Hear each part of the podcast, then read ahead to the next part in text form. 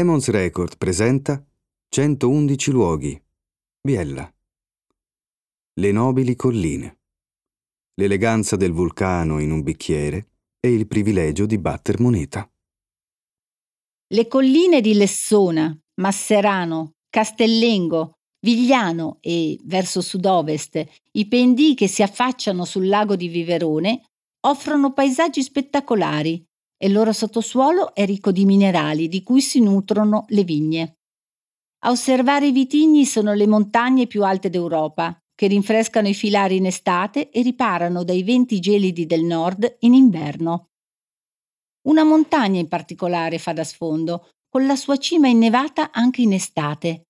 È il Monte Rosa, distante poche decine di chilometri in linea d'aria da queste colline. Lo sapete perché viene chiamato Monte Rosa?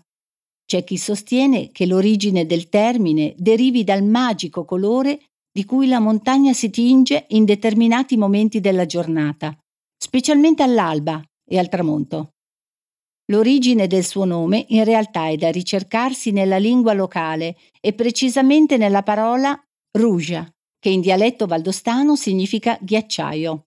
Sì, perché qui i ghiacciai sono davvero perenni. Lassù, oltre i 4.000 metri di altitudine, il loro bagliore è visibile da tutto il versante nord-orientale del Biellese.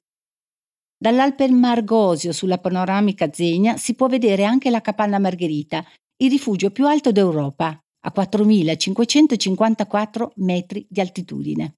Ebbene, i venti che soffiano dalle Alpi fanno sì che l'escursione termica sia fortemente accentuata e proprio questo fatto regala ai vini una straordinaria ricchezza di profumi e sapori. Splendidi panorami sull'arco alpino sono visibili dal castello di Castellengo, posto sopra un colle che, come si conviene per un vero castello, gode di una visuale a 360 gradi, anche sulla pianura sottostante. Se volete assicurarvi sogni fiabeschi, potrete soggiornare all'interno delle sue meravigliose stanze affrescate. Ma sentiamo dalla voce dell'enologo Alessandro Ciccioni, proprietario del castello e della cantina Centovigne, la storia del nebbiolo vitigno alpino.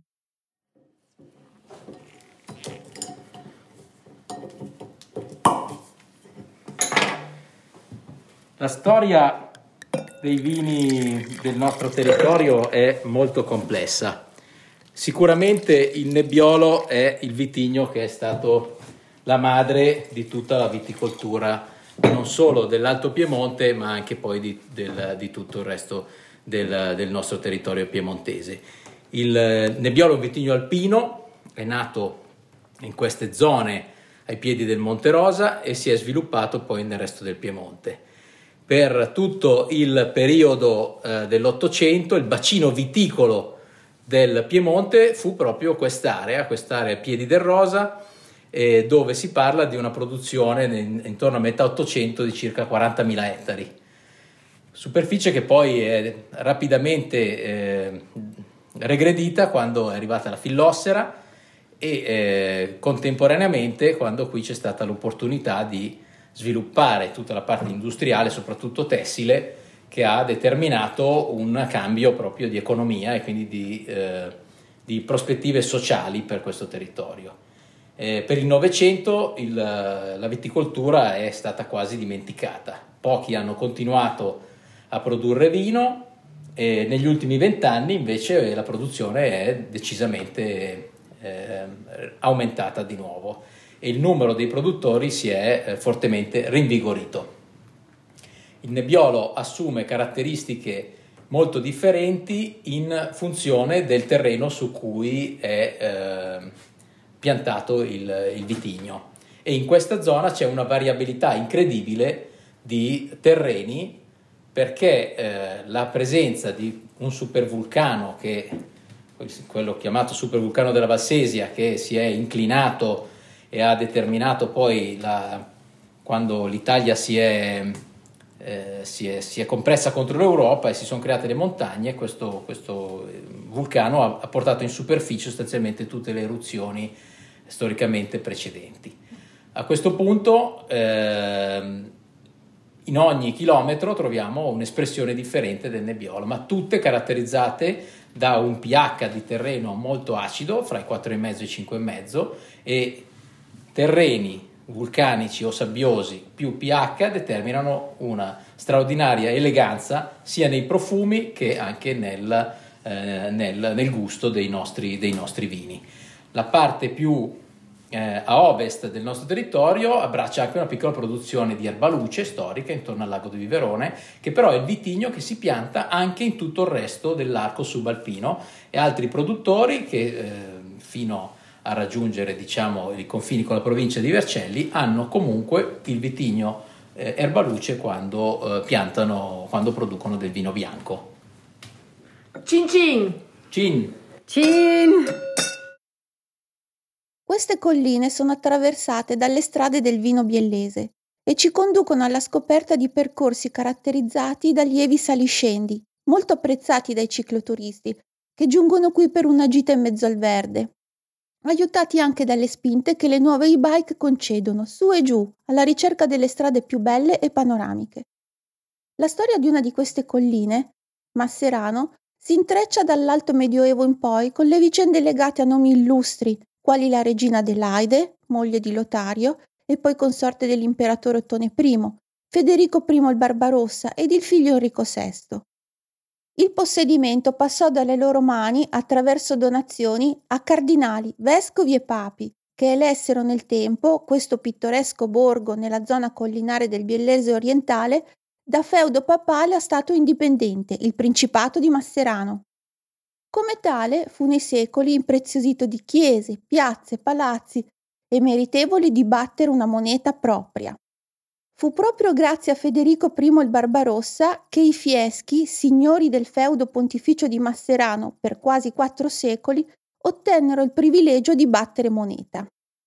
A Masserano era presente un palazzo che fungeva da zecca, dove venivano coniate le monete nei metalli preziosi che oggi sono molto ricercate dai collezionisti. Storia e paesaggio si intrecciano in un affascinante e autentico viaggio alla scoperta di un borgo ricco di fascino. Sentiamo cosa ci racconta Cristian Zegna, presidente del gruppo Giovani Imprenditori Biella, Masseranese Doc e fiero portavoce di questo paese. Intanto è necessario fare una premessa doverosa.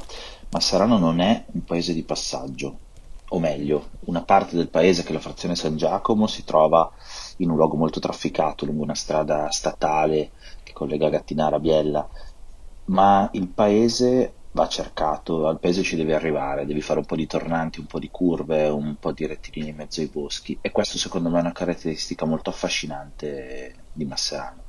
Questo ha portato negli anni, a mio avviso, a mm, fomentare, a eh, consolidare una fortissima identità nelle persone che ci vivono, un fortissimo senso d'appartenenza dato anche e soprattutto da una storia e da un passato glorioso e importante che Masserano ha avuto nei secoli.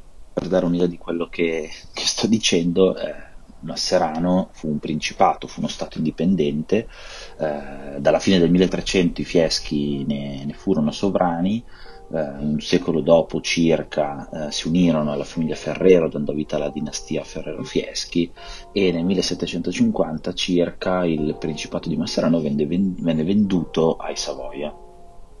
Ora io non so quanti altri paesi che hanno circa 2000 abitanti oggi possono vantare questo pedigree, diciamo. Quindi è normale che ci si senta molto legati, attaccati a un paese che ha tanta storia.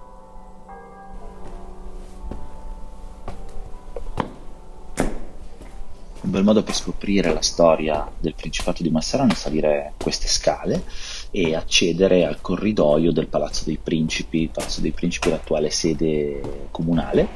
Eh, lungo questo corridoio ci sono diversi reperti, oggetti e testimonianze della storia gloriosa del Principato di Masserano.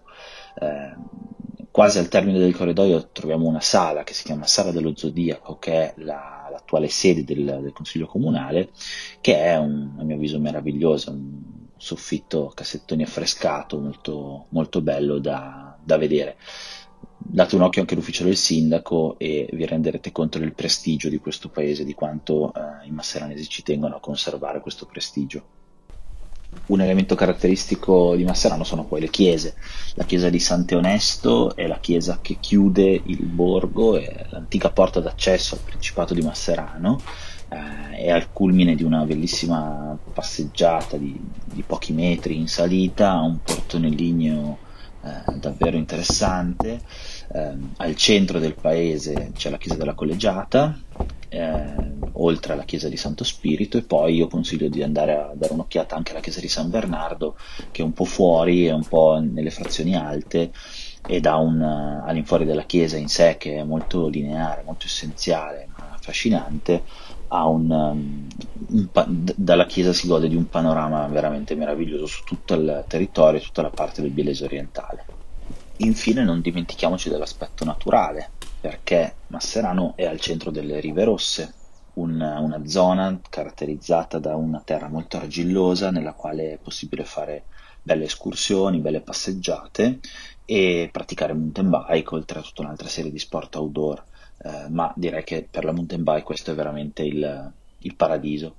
Eh, te- questa terra argillosa dà anche una eh, particolare caratteristica a- alle uve che vengono eh, alle viti che vengono allevate in questo territorio, viene prodotto un vino che è il Bramaterra, che è particolare, base, base uve nebbiolo, quindi come tutto l'Alto Piemonte, una vera eccellenza di questo, di questo luogo. La natura circonda Masserano, lo isola, lo protegge, un bel modo per salutarci è lasciarvi con qualche secondo di, di un rumore molto, molto caratteristico che è il rumore dei nostri boschi.